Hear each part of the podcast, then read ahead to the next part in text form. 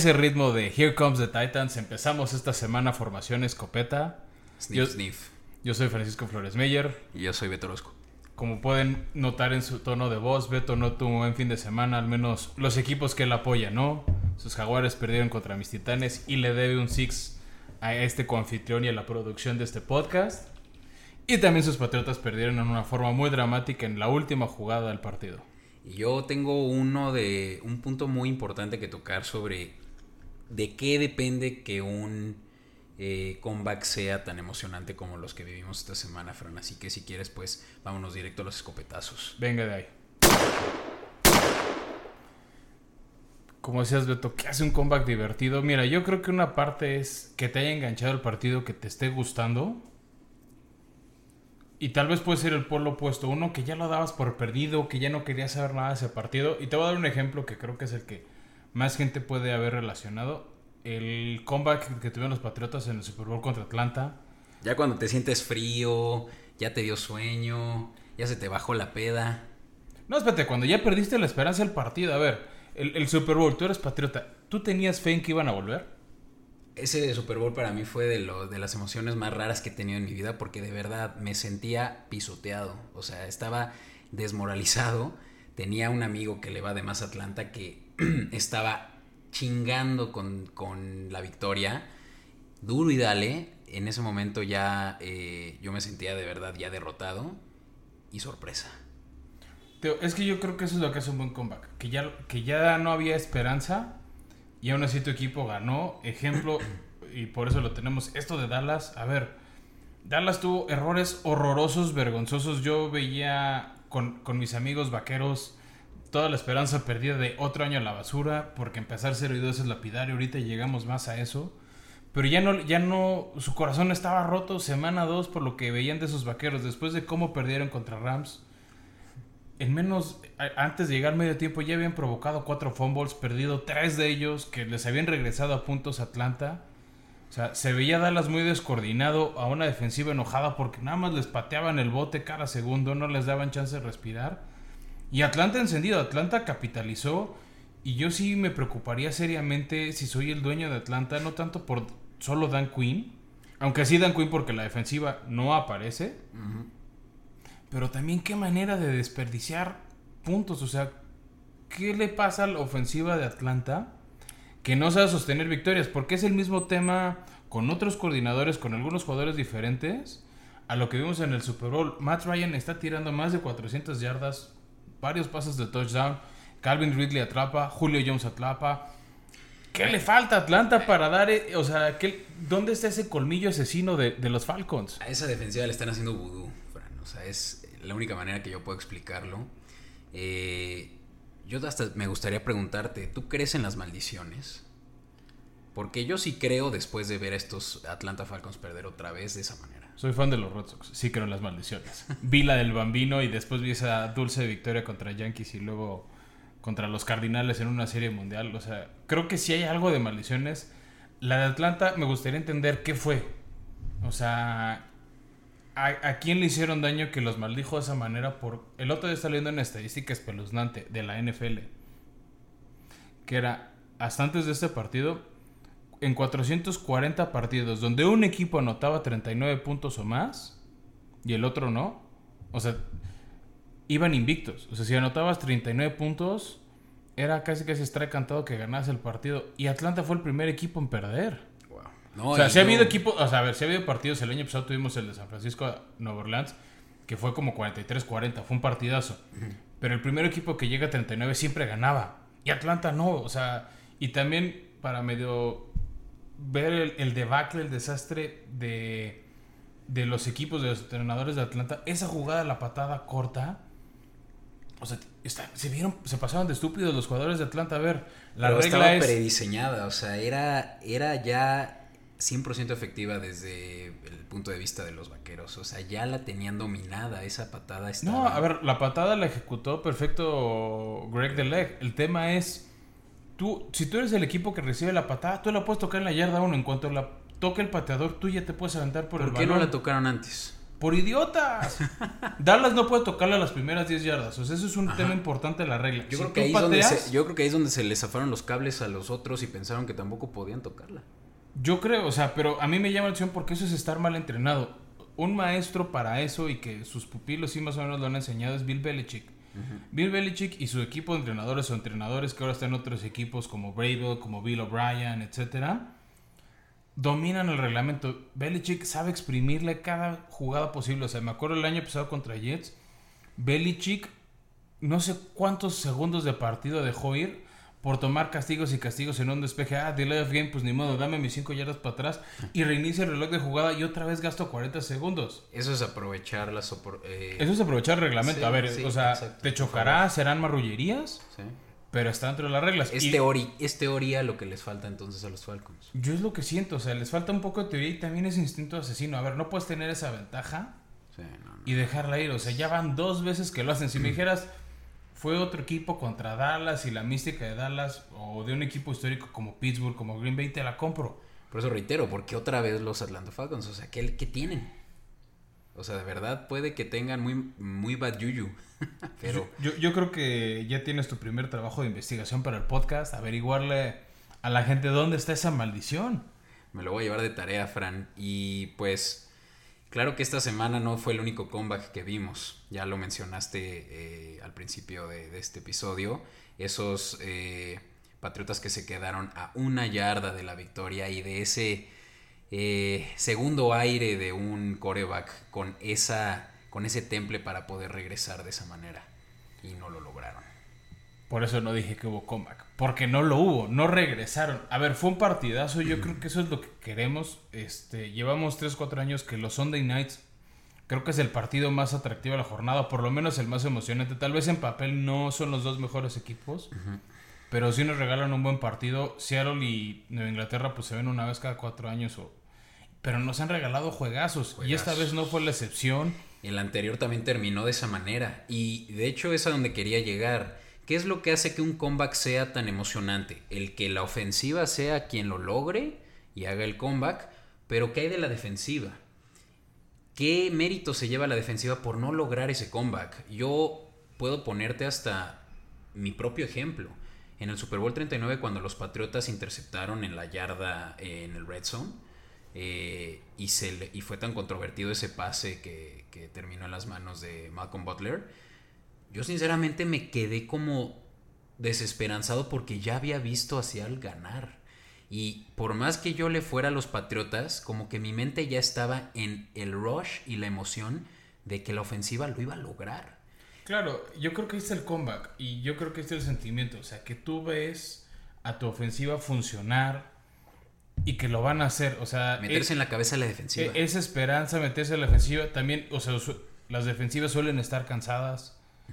O sea, suelen venir desgastadas y la ofensiva viene en ritmo. Viene eso de jugada en serie, de que no, no hay intercambios, no, no se pueden dar un respiro, no pueden recibir luego indicaciones de los entrenadores para decir, bueno, haz esto, haz esto otro, haz blitz, ya no hagas blitz, haz cobertura, o sea, esos ajustes, por eso luego necesitas un buen líder defensivo, que por ejemplo Patriotas sí tenían ese Super Bowl, que dijera las jugadas, ahí saben que vamos a hacer esto, o por lo menos tener bien entrenado eso que le, eso es que le llaman fútbol situacional, esa ofensiva de dos minutos, o sea, se entrena la ofensiva y la defensiva.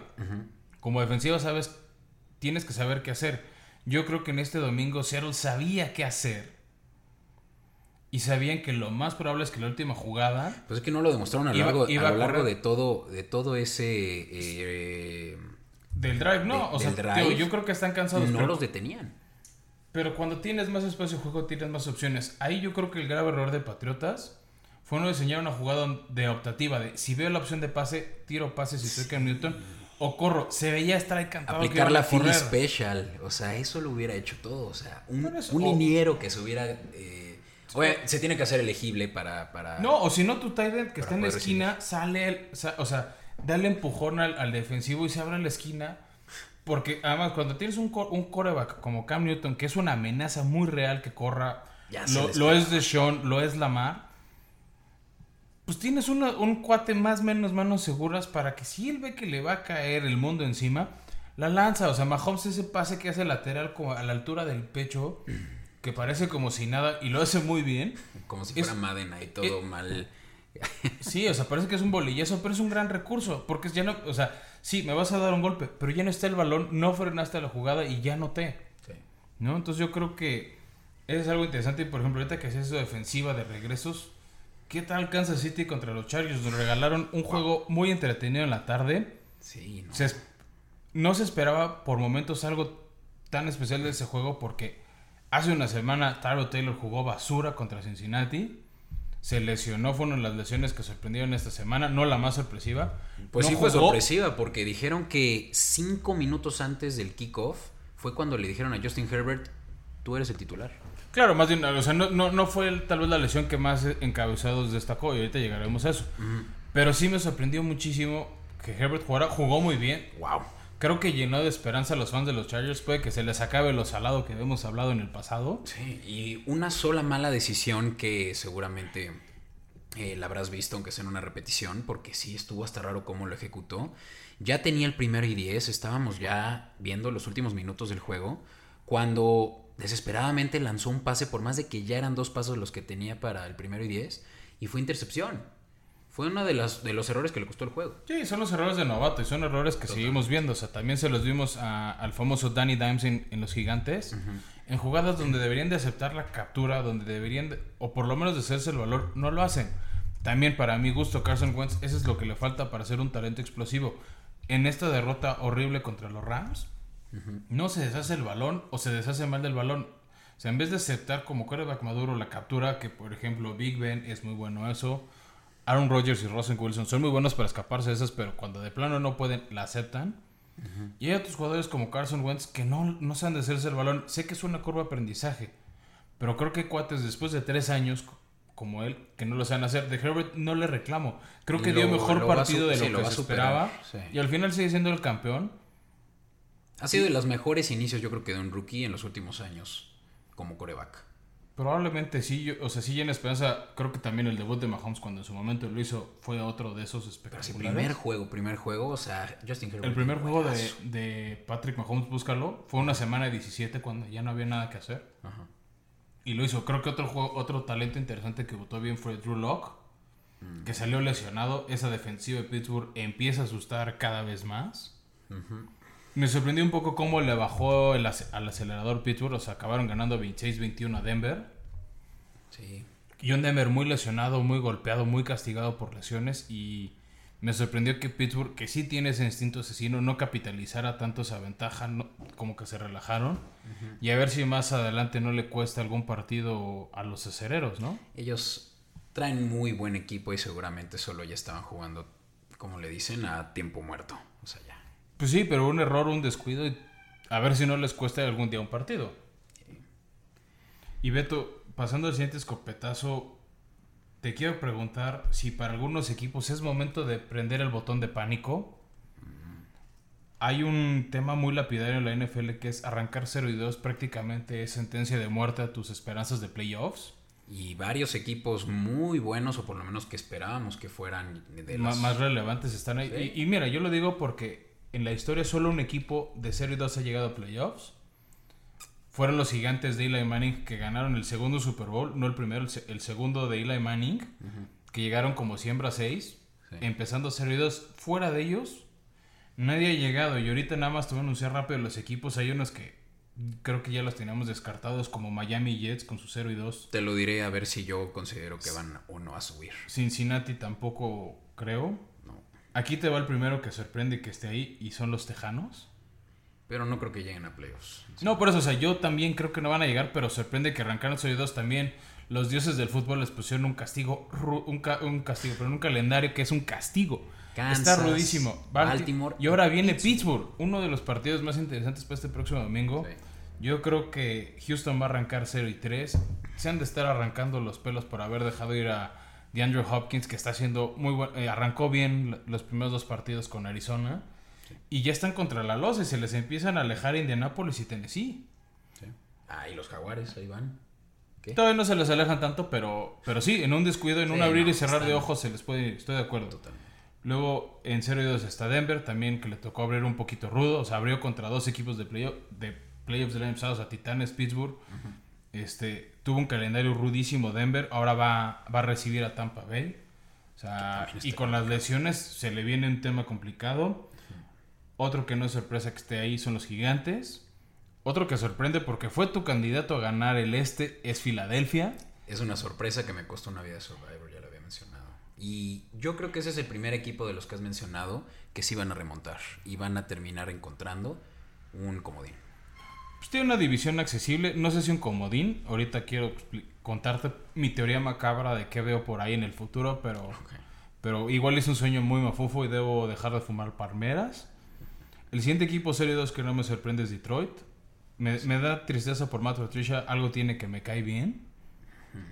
Y el último equipo que está 0 y 2, que yo deseo de corazón, no lo veo tan sencillo que arranque 0 y 3, es Minnesota.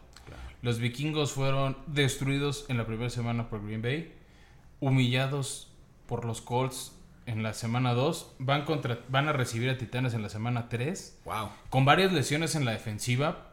Titanes no está jugando tan espectacular como nos sorprendió en enero, pero creo que esa defensiva lesionada con las armas que tiene Tannehill en un estadio cerrado sin gente, sí podrían regalarle su tercer derrota. Y yo creo que ahorita, sobre todo, Minnesota extraña a Stefanski, que era su coordinador ofensivo y ahora está de entrenador en Cleveland. Pero el problema no Minnesota está se ahí. podría quedar sin playoffs y sería uno de mis candidatos de wildcard que no llega. Sinceramente no creo que lleguen, porque no es la ofensiva el problema, es la defensiva. Es asquerosa lo que tienen ahí en linebacker y en deep, eh, deep thread, o sea, no tienen cómo defender esos pases. Es, es una sorpresa para muchos, pero sinceramente Vikingos es yo creo que el primer... ¿Cuánto tiempo tienen eh, llegando a playoffs? Ah, bueno, no, el pasado no. El año pasado llegaron, le ganaron sorpresivamente a Nueva Orleans, después fueron destruidos por San Francisco. Pero es un equipo... Es un equipo que ha, estado- que ha sido constante desde que llegó Mike Zimmer a- como entrenador en jefe. Y sí, creo que ellos y Houston que llevan dos, tres años seguidos llegan, llegando a playoffs, que no vamos a ver ninguno de ellos dos. O sea, siempre hay equipos que no repiten. Y son la media tabla. Creo que van a ser ellos. Sorprende un poco porque había esperanzas, porque hay talento. O sea, a ver, hay nombres interesantes como Dalvin Cook, como Kirk Cousins, como Adam Thielen, Jonathan Ngakwe en Minnesota. Pero hay Este- algo que ahí no está funcionando, o sea, no, no, no pifa de verdad con los vikingos. Y, y es sorpresivo, sinceramente es de las sorpresas más grandes, entre ellos también los eh, Eagles, que se van a quedar probablemente cortos. Así parece. Vamos entonces a continuar. In tight coverage.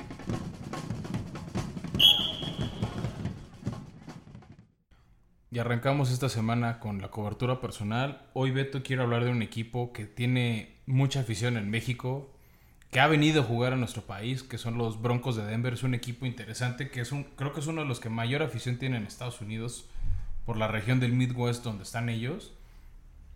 Y que había empezado ilusionando a sus, a sus fans. Creo que están en un cambio generacional interesante después de esa victoria puballante en el Super Bowl 50. O sea, pasó, pasaron unos años horribles. Yo creo que no puede haber cambio generacional hasta que John Elway tenga que eventualmente dejar el cargo.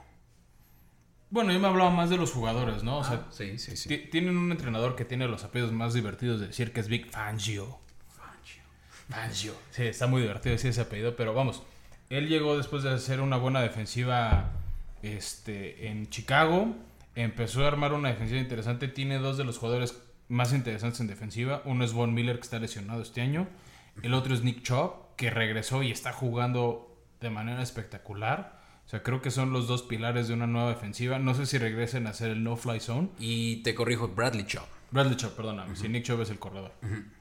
Este, Bradley Chubb, pero es uno de los mejores defensivos. Ahorita creo que es el alma y corazón de esa defensiva. Sí. Este, es un cuate que presiona al coreback, que sabe cubrir tight ends, que puede ayudar a cubrir labores defensivas de pase. Es un jugador muy completo y regresó este año y al menos los dos partidos de Denver, creo que se notó más en el Monday Night que contra Pittsburgh, pero en los dos partidos la defensiva de Denver ha brillado, ha hecho cosas muy interesantes. Tienen esquineros nuevos que empezaron a dar brillos de talento.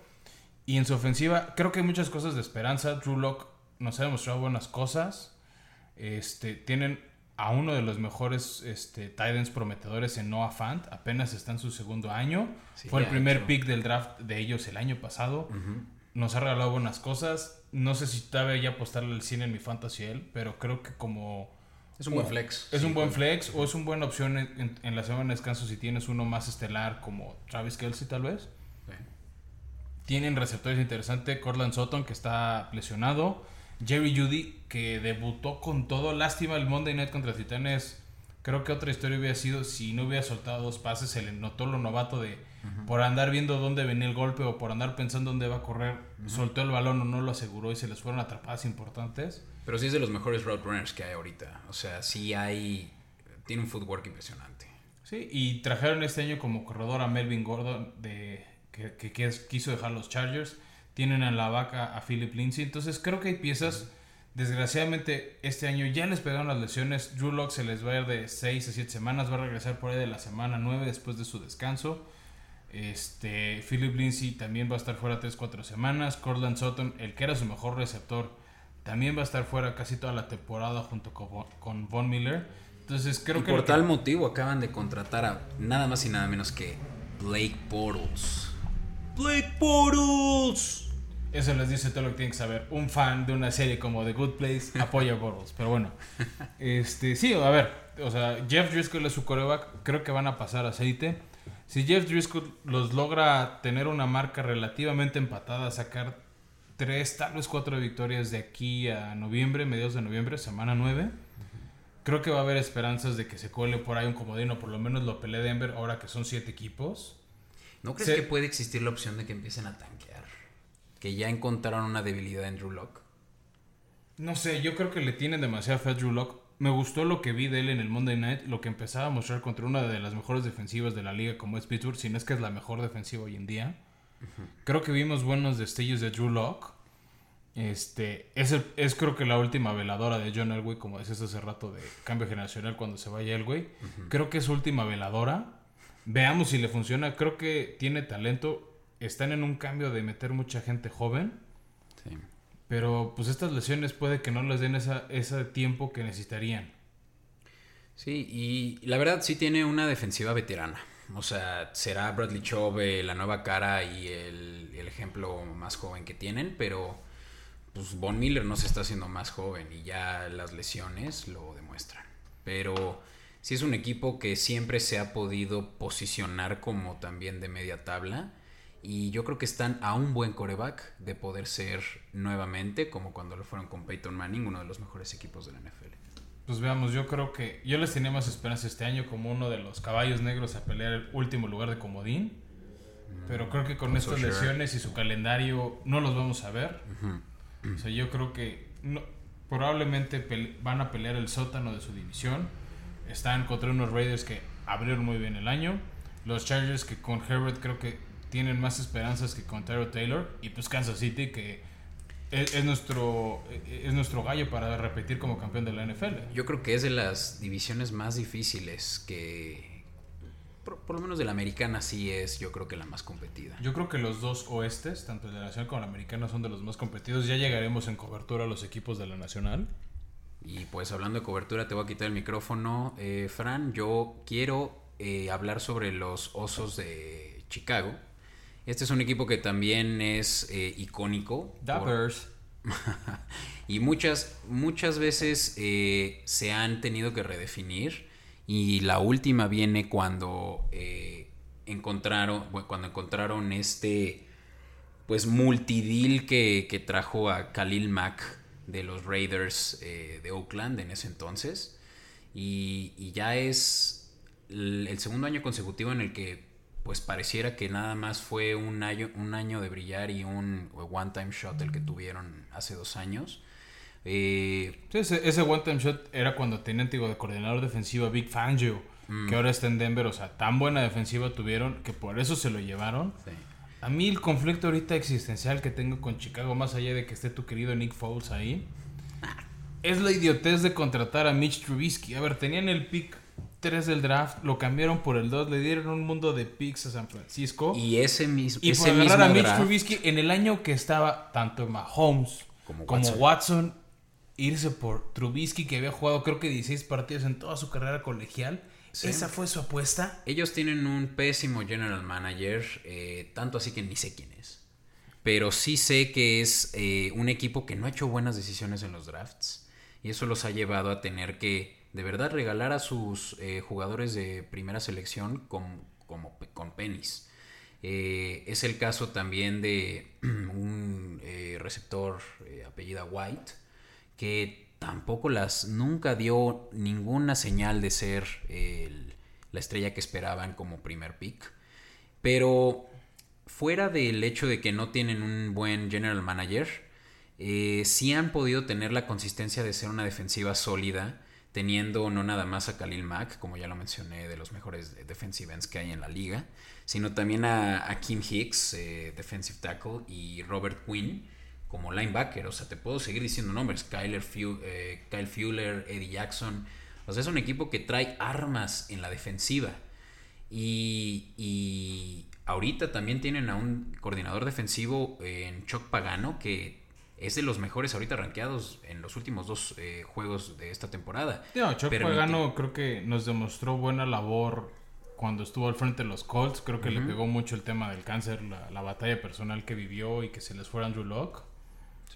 Este, pero mira, o sea, a mí lo que me inquieta un poco es más bien pensando en la ofensiva de, de Chicago, porque sí, tien- tienes una gran defensiva y las defensivas ganan campeonatos, pero necesitas una ofensiva que por lo menos meta puntos Totalmente. O, no te, o, o no te mantenga en el partido de rato. Totalmente. Y teniendo un passing offense rankeado en los últimos dos juegos en el lugar no- 29 con 191 yardas por eh, juego, es de lo que habla de que no se tiene un coreback que tenga eh, el temple que se esperaba de este primer pick con Trubitsky.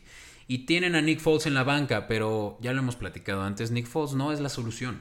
Ellos van a tener que eh, ver por una opción distinta el próximo año, sí o sí, porque yo estuve leyendo muchos eh, re- reportajes que decían que Mitch Trubisky sí es un coreback franquicia, pero no sé a quién quieren engañar, sinceramente. Yo nunca le vi, desde la primera temporada en que lo vi jugar, esa eh, Sí, no le ves esa actitud de- letalidad que se Como esperaba. dicen los gringos, ese swagger para... Exacto, es un segundo pick, ¿sabes? O sea, segundos picks se han ido de los mejores corebacks en el primer round. Empezando por Mahomes, tú lo dijiste, eh, Lamar Jackson, todos ellos son de primer round, pues tienes que compararte con uno de ellos. No, claro, y mira, a mí lo que me brinca es cómo estará Chicago que Allen Robinson, uno de los mejores, si no es que el mejor receptor de ese equipo se quiere ir. Sí, que borró todo su eh, sus fotos, todo lo referente a Chicago. de Ah, eso ya no lo entiendo, no sé eso, no, no, no entiendo esas señales crípticas de, de Instagram. Si te quieres ir mejor, di, saben que me quiero ir, bye. Sí, no le, no le pagaron. No, no, que las fotos. Eh, eh, o sea, esos, esos mensajes indirectos de borro mis fotos, no las te- Muy a la entiendo. Stephon Dix, ¿no? Ya, pero Stephon Diggs ya lo hizo ya que se fue. Pues Y te voy a decir, y ahorita me brinca un poco Chicago porque es de los pocos equipos que sigue invicto en la liga. Exacto, eso es a lo que quería O sea, no llegar. o sea, es estamos hablando de tantos peros y bueno, pobres, pero van 2-0. Ahora, jugaron contra Detroit y el primer juego. Y, jugar- y ahora acaban de ganarle a los Giants, que, Ah, se, pues les claro. lesio- que se Fue- lesionó a medio partido Saquon esta Barkley. semana, ¿sí? Pero Sí. mira, bien que mal van 2-0. Viene un siguiente partido contra Atlanta que viene moralmente hecho pedazos. Se irán 3-0 los Bears. Mira, estamos adelantándonos a cuarta y una, pero no, yo sí creo que esta vez sí apostaría por Atlanta. No metería mi pick de Survivor, pero creo que creo que Atlanta va a salir de las cenizas y va, va a arrancar su primer victoria en casa contra Chicago. Pues Y sí. yo creo que esa va a ser la temporada de Chicago. de- Va, va a tener temporada altibajos. Creo que va a haber partidos que su defensiva les va a ayudar a ganar. Lo interesante va a ser es si la ofensiva va a saber capitalizar campos cortos. O sea, a través de Que no- intercepciones, de fumbles. no o la por lo me- ofensiva. o por lo menos que estén mucho tiempo en el campo le den tiempo para respirar a su defensiva. O sea, por lo Sí. menos, o sea, una administración de juego. Eso es lo que yo creo que hay que pedirle a Trubisky. No que te gane los partidos, pero que no te los pierda. Que lo que sí es que tienen también buen eh, rushing eh, game. O sea, tienen eh, Montgomery y Tariq Cohen, la verdad, también muy buenos números. Estarán rankeados entre los primeros 10. Porque no le quieres dar el balón a Trubisky, no quieres, poner, no, no quieres poner el partido en sus manos. Mejor corres y administras el partido. Que no es una mala estrategia. El chiste es que cuando vas a tener que lanzar, ¿cuánta fe le vas a tener a Trubisky? Pues con ese pase rating seguramente lo mínimo, porque este, eh, esta semana yo creo que dio para el 50 y tantos por ciento de sus pases completos. Entonces, yo no sé, pero Foles va a terminar eh, siendo el titular en este equipo. ¿En qué semana crees que veamos a Foles iniciar? Yo creo que después de su bye week. Yo creo que no una de esas antes. Yo creo que por la semana 5 o 6. No me acuerdo ahorita la semana de descanso de Chicago, pero yo creo que pronto, los, pronto veremos a Nick Foles, por lo menos para probar. Pues lo veremos. Pues vámonos ahora con la siguiente sección. ¿Te Venga. parece, Flowers? Vámonos al kit.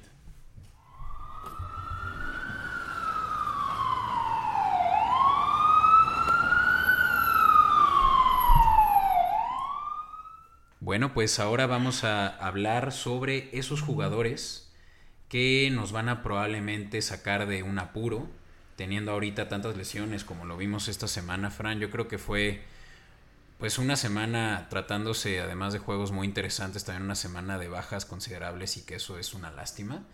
Pero pues de muchas oportunidades para que jugadores eh, que no han tenido la oportunidad de eh, step up on the field, pues ya puedan tal vez mostrarse, ¿no? Y, y también como, como quiera, pues a los fantasy owners, pues que tomen decisiones importantes ahora que su RB titular está lesionado Sí. hasta final de temporada. No, no hemos entrado en ese detalle, pero fue una semana rudísima para muchos dueños de fantasy.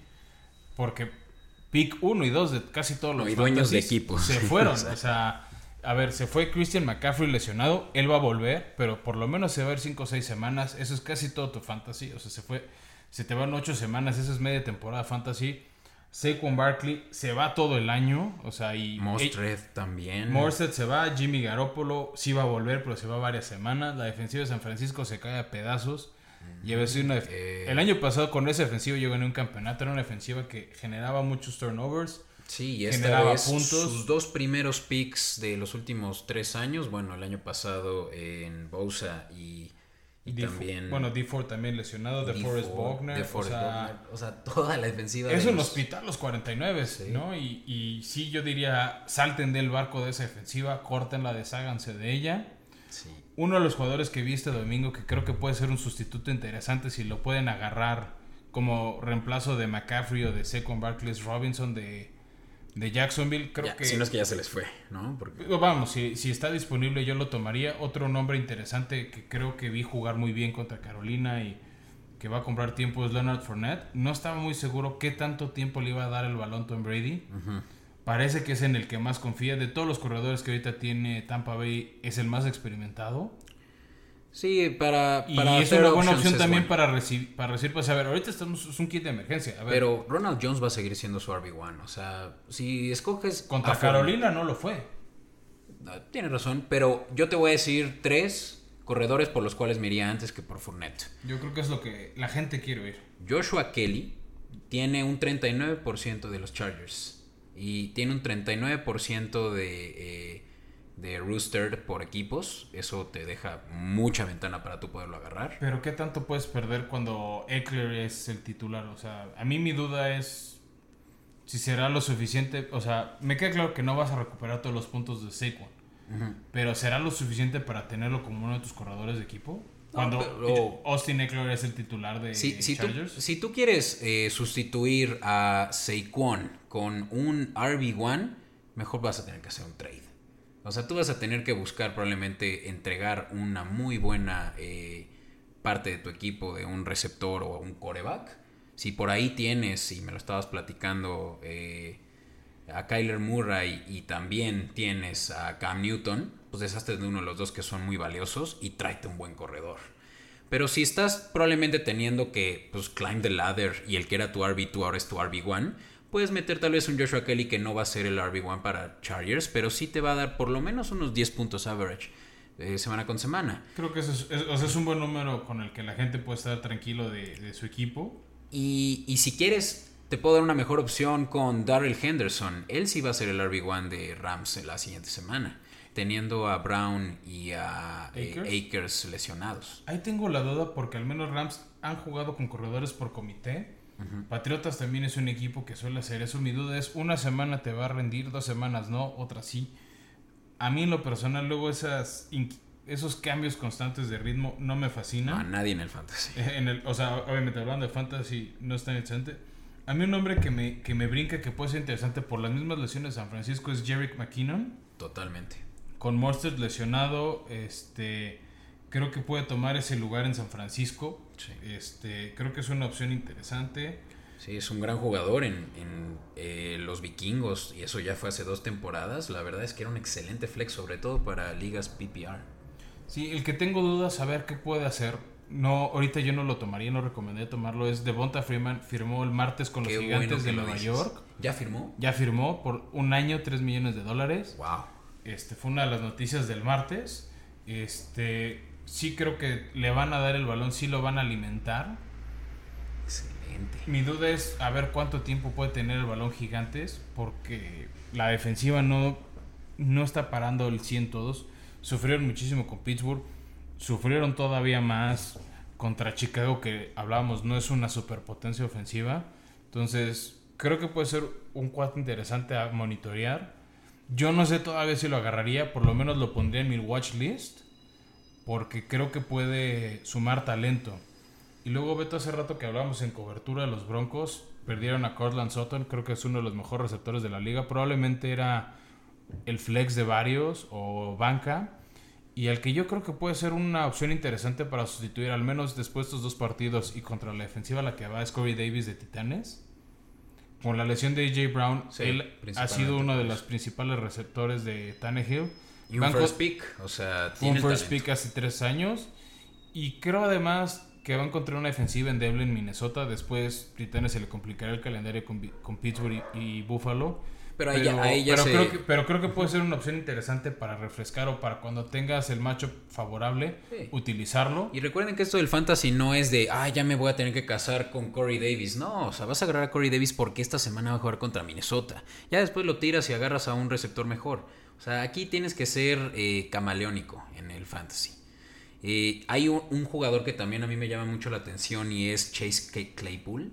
Este es un rookie de Pittsburgh, mm. eh, receptor. Una de las, de las recepciones más bonitas que he visto en mucho tiempo. Creo que esa o la de Dickett Metcalf en Seattle, creo que fueron de las dos mejores que vimos esta semana. Dickett Metcalf, que dudo que esté disponible para nadie.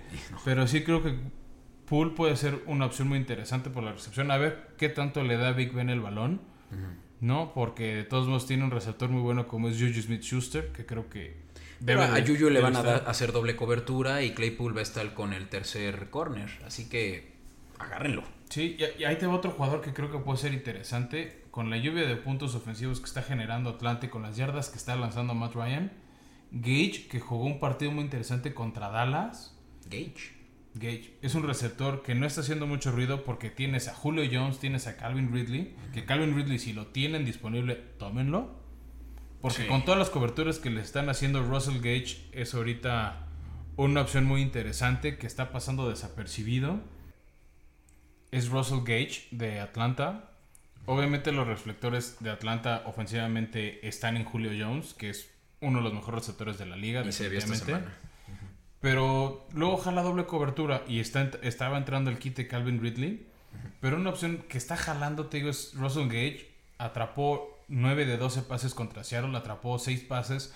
Uno de ellos de touchdown contra Dallas. Es un cuate que está dando 15-20 puntos por partido. Y el calendario de Atlanta no es el más rudo. Es justo lo interesante. Creo que ese es uno de esos picks escondidos que le estamos dando a, nuestros escuchas que, que agarran a Russell Gage y otro por ahí sería Robbie Anderson de Carolina. Ahorita con la lesión de Christian McCaffrey, alguien le tiene que traer al quite. Y Teddy B estaba lanzándole mucho el balón contra Tampa Bay. Entonces creo que puede ser una opción interesante como un flex. O para balancear tu roster y cuando te toque un matchup favorable lo utilices. Excelente, porque yo creo que aunque no están tan eh, sobrevalorados los receptores, sí también hay una necesidad de siempre tener ahí uno o Tener variedad, banca, una variedad que te pueda permitir cuando vengan los buys, que es cuando se va a poner interesante, pues que tengas a estas gemas escondidas. O si sigue la lluvia de lesiones como hemos visto en estas dos semanas. O sea, yo creo que y aunque es desviarnos de, de lo que es el kit de emergencia, la falta de pretemporada le está doliendo mucho a varios equipos. Sí, Y a ver- totalmente. Y a ver, cómo le duelen los equipos, pero de fantasy. ¿Cómo ves si vamos ya a nuestra última sección a cuarto y una Beto? Vámonos. Yeah, fourth and a foot. And a mishandle on the snap. Allen picks it up and he's still going. Bueno, pues esta última sección, ya todos los escuchas lo saben, esta es cuando les vamos a dar eh, recomendaciones sobre si se la quieren jugar, si se la quieren llevar leve y no arriesgar, o si quieren ir por el todo o nada, como Cowboys. Sí, yo creo que tenemos una semana con varios partidos interesantes. Vamos a repasarlos todos rápido y vamos profundizando en los que creo que valen la pena. El jueves tenemos un partido que no jala muchos reflectores en Miami visitando Jacksonville, duelo de Florida. Yo creo que la línea de Jacksonville por tres puntos es muy generosa. Yo creo que Jacksonville la va a cubrir. Están teniendo una ofensiva interesante. Llevan dos partidos con 30 puntos promedio. Sí, es una gran sorpresa la de los Jaguars. eh, se, se hablaba al principio de, de esta temporada de que probablemente iban a estar tanqueando por Taylor Lawrence. Bueno, si tenían todavía la duda, no están haciendo eso. Yo creo que no porque tienen a Tua. Minshew. Ah, no, yo hablo de Jacksonville. Eh, sí, no, no, no. O sea, Dolphins ya tiene a, a ¿Veremos su a Tua? apuesta. ¿Esto Esta es semana es partido primetime o es demasiado pronto? puede ser, ¿eh? Es, es, es una posibilidad porque no ha salido Fitzmagic a, a los eh, reflectores y probablemente sea un excelente momento para que la gente pues se ponga a practicar cómo se eh, pronuncia su apellido. Tua Tango Bailoa.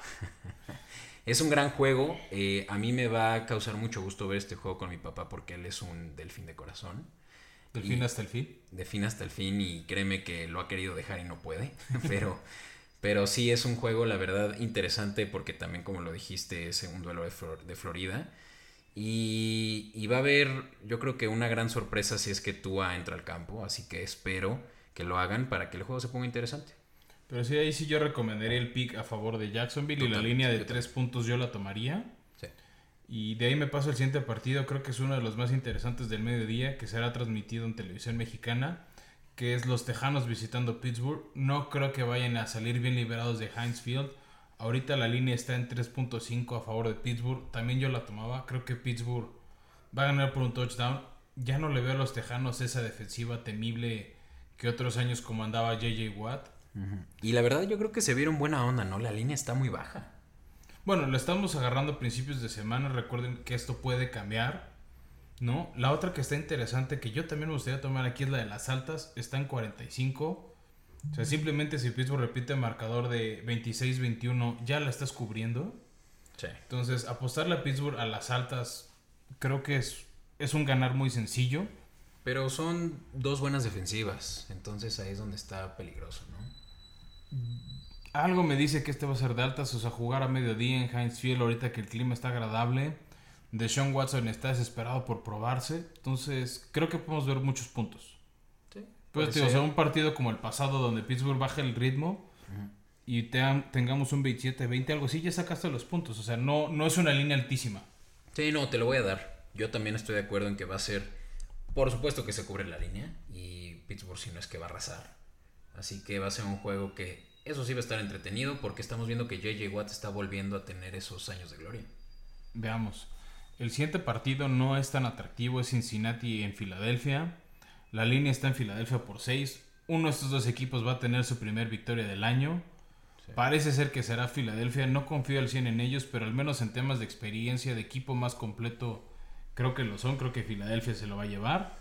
Ya, Yo, he- yo he querido pensar que sí, pero pues no, no me han dado nada más esa victoria los, las Águilas. Y como también lo dije el episodio pasado, eh, los bengalíes me gustaban ante, ante los Browns. Y por más que dieron un gran juego, que hasta cubrieron la línea, pues se quedaron eh, probablemente eh, muy cerca de ganarlo. Y no creo que Eagles sea muy... más bien, creo que los Eagles son muy similares a los Browns en cuanto al talento que traen, así que puede ser un juego que esté muy cerrado.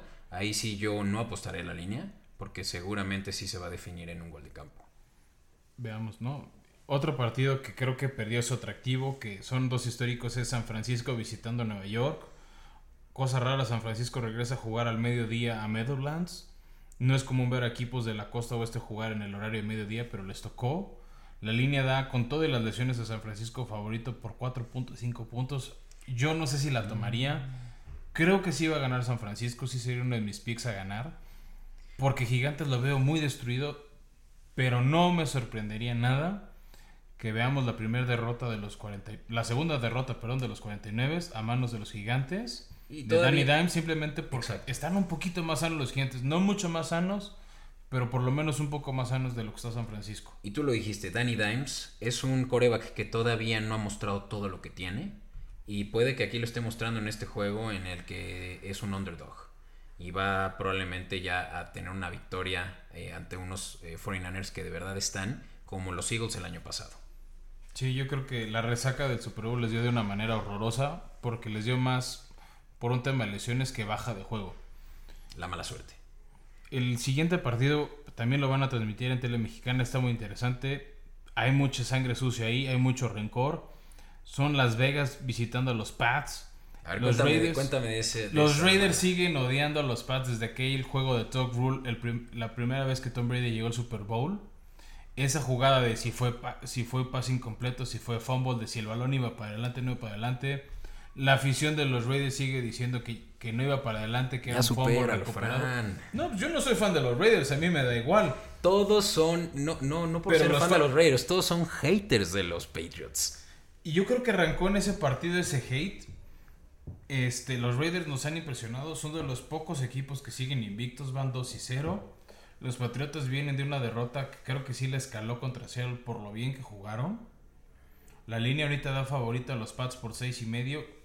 Está alta. No sé si un touchdown sea suficiente. De hecho, me sorprende que esté tan alta teniendo al hecho de que ganaron contra Santos.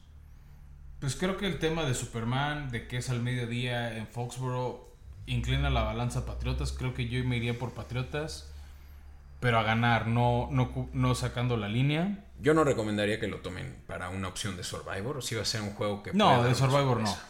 No. No, luego el siguiente partido, este, pues tiene más interés personal para mí, son los Titanes visitando Minnesota. La línea da favorito a Titanes por dos y medio. Creo que puede ser un buen pick para Parlay, no para una línea directo. O sea, que ganen por un gol de campo, lo veo viable para Titanes con lo, con lo mancillada que está la defensiva de Vikingos. Tienen que ganarlo. Tienen que ganarlo, sería sorpresivo porque no hemos visto en muchos, muchos años a los Titanes ir 3 y 0.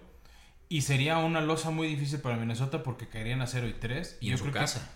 En su casa, y yo creo que con eso sí Minnesota estaría despidiéndose de muchas opciones de playoffs este año. Sí. Entonces, creo que eso es parte de la- del atractivo de ese partido. De ahí tenemos al equipo de Washington visitando Cleveland. Ahorita Cleveland está favorito por 7 puntos. Creo que sigue habiendo poca esperanza para Washington que están dando pelea. Jugaron un partido interesante contra Arizona la semana pasada. Cleveland viene muy descansado después de haber jugado el jueves. Empiezan a carburar más sus piezas. Y juegan en casa. Juegan La en verdad casa es que y- siempre eso es un factor. Creo que puede ser un despertar de Cleveland. Creo que puede ser uno de los picks secretos para Survivor. No sé. Es, Yo- es uno de me- los nominados. Si quieres cerramos al final. Pero yo nomin O sea, uno de los posibles elegir sería Cleveland. Este, de ahí viene el partido de Rams Bills. Un partido que creo que va a estar muy cerrado.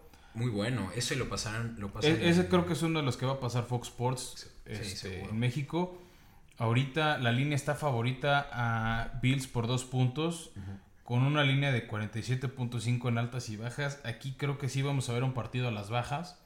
Son dos equipos con defensivas interesantes. Este. Dos equipos que aspiran a playoffs.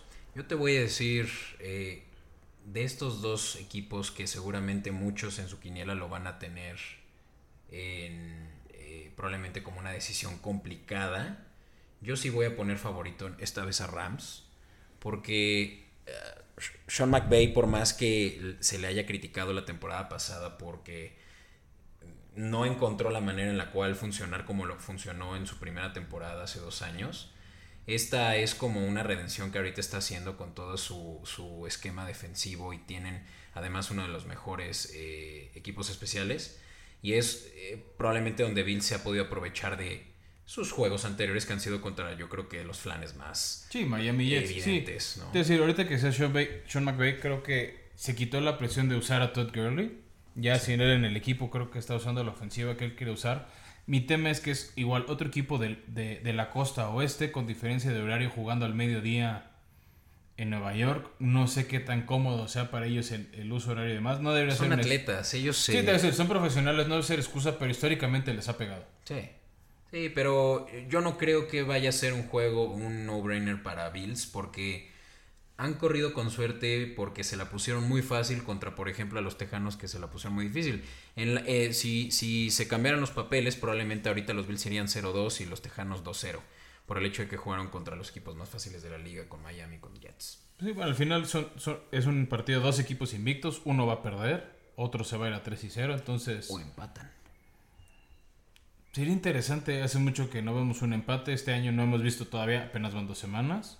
El año pasado a estas alturas ya hemos visto uno o dos empates. Veamos si este, es- este sí podría ser uno de esos candidatos a, a empate. Ah, yo creo que si la apuestan empate, ya con eso sacan una para, para una buena peda. Definitivamente sí, pero vamos, yo, yo este partido me alejo. El que creo que está interesante es Chicago visitando a Atlanta. Lo hablábamos hace rato en la cobertura.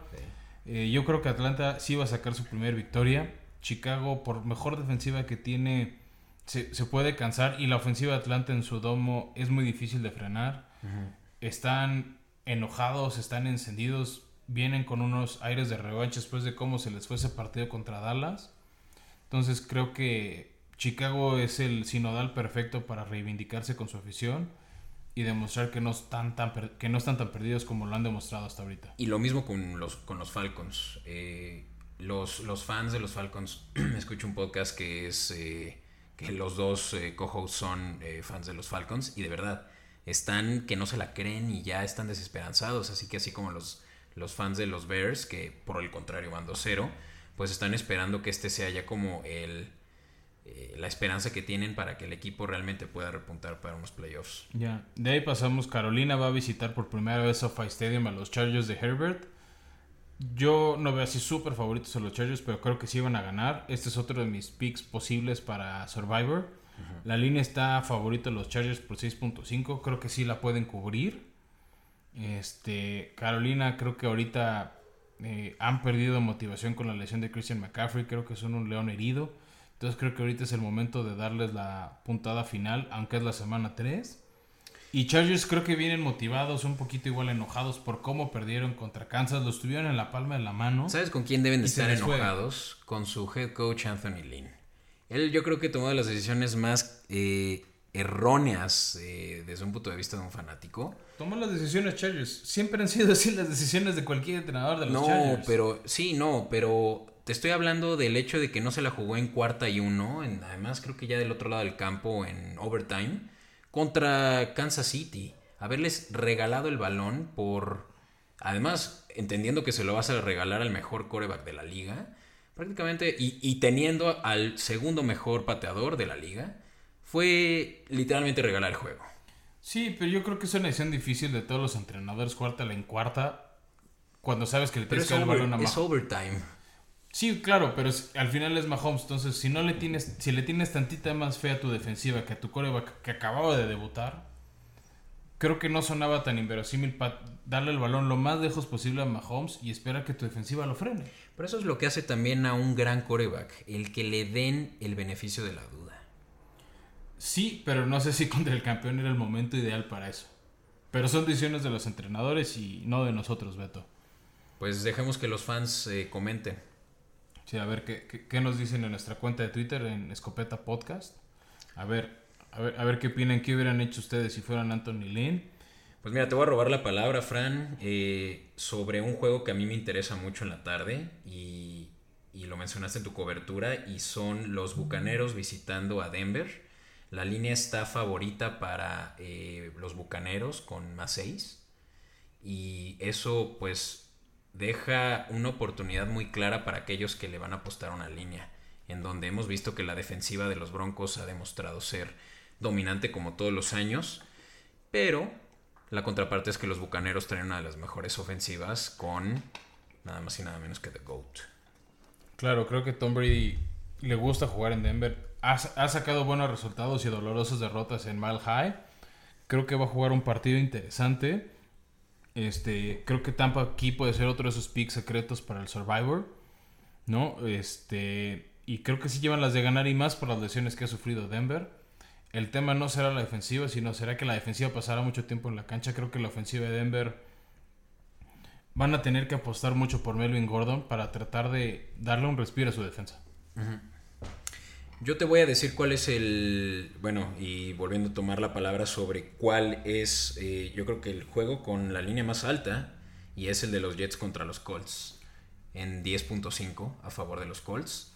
Yo creo que esta es una opción segura para el Survivor y va a ser la opción que yo voy a tomar. Siempre y cuando no hayas quemado a los Colts en la semana 1 contra Jacksonville. No lo hice. No, no, no, yo lo digo porque mucha gente daba por víctimas a los Jaguares. Y ahora tienen una vida. Y, ya, y ya perdieron una vida, si es que no fue vida única con los Colts. Exacto, creo que los Colts con Felipe Ríos van a, van a ganar. Creo Este que la sí. línea de 10, 11 puntos sí la van a cubrir. Porque los Jets, lo dijiste hace rato, no tiene pies y cabezas. Creo que es una, es una víctima ideal para los Colts que se pongan 2 y 1. No, y de verdad, los Jets son malísimos. Son el peor equipo de la liga. Sí, sin duda alguna. Y hablando de así otra de las víctimas ideales para cubrir apuestas, creo que la visita de Detroit a Arizona no les va a sentar bien. Arizona con Kyler Murray, con Larry Fitzgerald, con DeAndre Hopkins, están haciendo una ofensiva muy divertida como hace algunos años con Carson Palmer. Y sin hablar de la defensiva. No, o sea, yo estoy hablando ahorita de- como juego atractivo, visualmente es muy divertido ver esa ofensiva. Sí. Ahorita la línea da favorito a Arizona por 5.5. Yo también creo que las altas de 54 y medio se van a rebasar. Creo que el tema de jugar en domo cerrado, este, así cálidos, cómodos, se puede prestar para un partido de muchos puntos. También este, del lado de Detroit tienen a Adrian Peterson con ganas de demostrarse. A Matt Stafford que le gusta lanzar mucho el balón, que aunque no tiene muchos nombres desde que se fue Megatron, lanza el balón, saben hacer puntos. Y Kenny de regresa, si no mal recuerdo. Kevin Goladay, pues sí, Goladay también Kenny, puede ser otra opción para Fantasy que se nos fue. Sí. Entonces, este, creo que va a ser un partido de puntos interesante. Otro partido que va a ser muy divertido de ver, pero no sé si le apostaría, es el de Dallas visitando Seattle. Los vaqueros en el clink, no sé qué también les va a ir. La línea ahorita está Seattle favorito por cuatro y medio. A mí algo que me desespera Dallas es que mucha gente quiere a Dak, pero yo no le veo esa alma de líder, yo no le veo ese espíritu de echarse el equipo al hombro. O sea, ni siquiera con 400 yardas por aire la semana pasada. Es un tema de actitud, no de calidad de juego. O sea, tiene algo Dak Prescott que a mí lo personal no me termine de convencer como la solución de Dallas. Yo no le he visto ese partido que digas, sí, por eso páganle los millones que él quiere, estilo Pat Mahomes, estilo Lamar Jackson. Yo no le he visto ese juego a Dak y yo creo que si quiere ese dinero, si quiere mostrar que él es ese tipo de quarterback en Seattle, es donde lo podría demostrar. Pero yo ahorita elegiría Seattle. Sí, es- yo creo que los partidos más divertidos. Y finalmente tenemos... Los dos más divertidos. Los dos más divertidos. Y yo creo que un night. adelanto de, de las finales de conferencia o dos partidos que me gustaría a mí como finales de conferencia. Eh, Juegazos. El Sunday Night lo decías, los Packers visitando a los Santos. Creo que va a ser un juegazo. Creo que es ese partido que sí pídense sus alitas, pídense sus chelas como las que Beto nos trajo la producción. Este, la línea está ahorita en Santos 3 puntos, altas de 52. No sé si le apostará la línea a los Santos. Yo creo que Green Bay va a dar la sorpresa ganando de visita, poniéndose 3 y 0. Coincido. Yo les dije, Aaron Rodgers es mi gallo para el MVP, aunque Russell Wilson me empieza a hacer ojitos como mi candidato. No, o sea, ahorita es. Este, pero Aaron Rodgers ha jugado muy bien. También le ha tocado dos partidos divisionales ganables contra Minnesota y contra Detroit. Creo que contra Santos veremos un gran partido, pero las altas de 52 sin duda alguna se van a cubrir. Creo que puede ser un buen pick para ganar la apuesta o el parlay. Y línea- aparte que vas a apostar a ver touchdowns, ver puntos y ver un partido más atractivo. Y la línea de tres puntos se debió solamente a la derrota de los eh, Saints contra Las Vegas. ¿Tú crees que hubiera sido más alta si no hubieran perdido en el primer juego de Las Vegas? Definitivamente, sí, hubiera estado cerradísimo a un punto. Y yo creo que esta es, este juego puede ser hasta más interesante que el Monday Night, aunque también me parece un agasajo de juego. El entre- Monday Night fue la final que todo mundo quiso el año pasado, pero Baltimore no llegó a ella. Gracias a tus... Pues sí, pero Baltimore al final los partidos se ganan no en papel, no por lo que hiciste en noviembre y diciembre, sino lo que haces en enero. Hey, Y Baltimore no fue anfitrión de Kansas, ahora sí va a ser la visita de Kansas City a Baltimore. Dos de los equipos más encendidos en toda la liga, no solo por los dos partidos de ahorita, sino cómo cerraron el año pasado. Son dos de los quarterbacks jóvenes estelares de, la, de toda la liga, no solo la americana, toda la liga. Mahomes contra Lamar Jackson. Ahorita la línea da favorita a Baltimore por tres y medio, creo que es por el simple hecho de ser local. Sí. Sí, porque neutrales creo que están parejos los dos. Sí, yo, yo no sé si tomaré la línea, pero igual que con el Sunday Night, las altas de 53 las veo súper viables. Son equipos que les gusta anotar. Pero qué defensivas traen. Pero al final, ¿cómo neutralizas a unos cuates tan móviles que se las arreglan para lanzar? Patrick Mahomes, Lamar Jackson son expertos en huir de las de las capturas. Y hay un punto en que no sabes si, si, cubrir, si, proteger la corrida o, evitar el pase. Hay cuates como Tarek Hill del lado de Kansas o Sammy Watkins del, lado de Baltimore. Está Andrews, está, está Hollywood. Entonces, creo que es un partido que vamos a ver muchos puntos. Creo que este lunes aprovechense el quede, quédense en casa para ver el partido. Este, hagan su home office, si tienen que ir a la oficina, salgan, regresense temprano a casa, pónganla a la tele, va a valer mucho la pena. Este, son dos partidos interesantes, ahí están nuestros picks de esta semana. Con esto nos despedimos, los invitamos a que nos sigan en Escopeta Podcast en Twitter. A mí me encuentran como arroba flowersmeyer, a Beto te encuentran en... Como DVTO31 eh, en Twitter. Y como ya saben, si no lo han hecho, por favor les pedimos que compartan eh, este podcast con todos sus amigos, familia. Suscríbanse, denle like. Sí, a toda, recuerden que estamos en todas las plataformas, eh, Apple Podcasts, Spotify, Google Podcast. Y por favor, reescúchenos porque seguramente todavía tienen que tomar notas sobre todo lo que ya les platicamos, porque les podemos asegurar que esto les va a hacer ganar sus buenos eh, pesitos. Venga, Mucha suerte en su fantasy, espero ganen, espero su equipo gane, excepto si le van a Minnesota. Minnesota espero pierdan. Y nos vemos la siguiente semana, Beto. Con unas chelas.